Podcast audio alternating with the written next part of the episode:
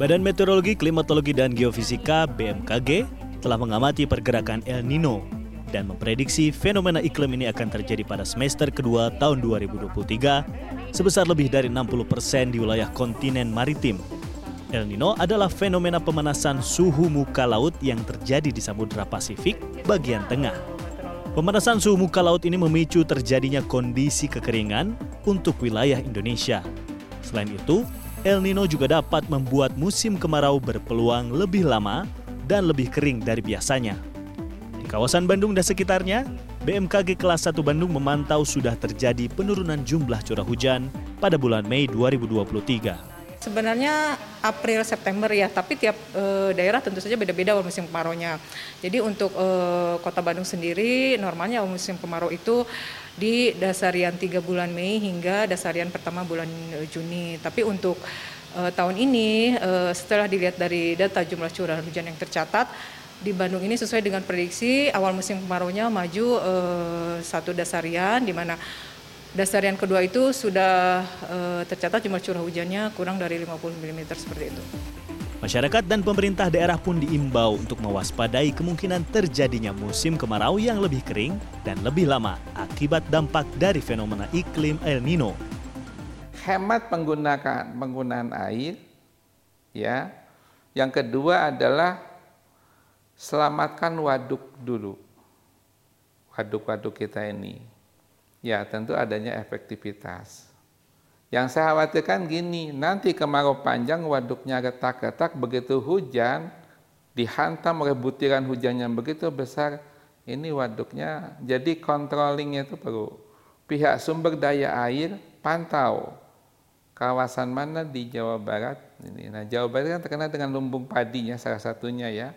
Nah lumbung padi inilah yang kita selamatkan. Bagaimana caranya mau nggak mau harus bikin irigasi buatan. Tidak lagi mengandalkan sawah tada hujan, air. Caranya seperti apa? Mau tidak mau ya teknologinya. Misalnya, misalnya bikin penyublinan air laut supaya menjadi air tawar. Untuk mengantisipasi dampak kemarau panjang, pemerintah Kota Bandung menyatakan telah menyusun strategi dalam menghadapi kemungkinan terjadinya kekeringan. Kepala Dinas Ketahanan Pangan dan Pertanian Kota Bandung, Gingin Ginanjar menyebut 96,42 persen kebutuhan pangan masyarakat Kota Bandung didatangkan dari luar daerah. Sehingga saat ini pemerintah telah bekerja sama dengan daerah produksi pangan untuk memastikan distribusi berjalan lancar. Selain itu, pemerintah juga memiliki cadangan pangan di luar cadangan yang dimiliki Bulog. Secara internal, pemerintah juga akan meningkatkan hasil produksi pangan, terutama beras.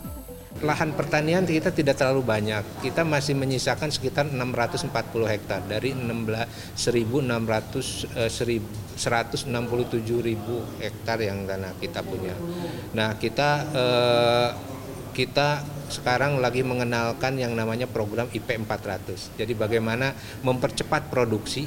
Jadi dari satu tahun itu yang biasa kita hanya e, menanam dan panen paling besar dua kali, kita paksakan untuk bisa empat kali. Jadi nanam dan e, manen empat kali dalam setahun. Ini tentunya dengan menggunakan bibit yang super genja, umur pendek gitu. Dan ini kita sudah mulai di beberapa lahan pertanian di Kota Bandung. Itu untuk meningkatkan produksi selain juga e, kualitas. Pemerintah berharap masyarakat mulai menggunakan lahan tidak produktif di rumah atau di lingkungan sekitar untuk memulai program urban farming demi memenuhi kebutuhan pangan di tingkat komunitas terkecil. Pemerintah berkomitmen penuh membantu dalam penyediaan bibit tanaman serta hewan dan akan melakukan pendampingan hingga program berjalan berkesinambungan. Tim Liputan CNN Indonesia, Bandung, Jawa Barat.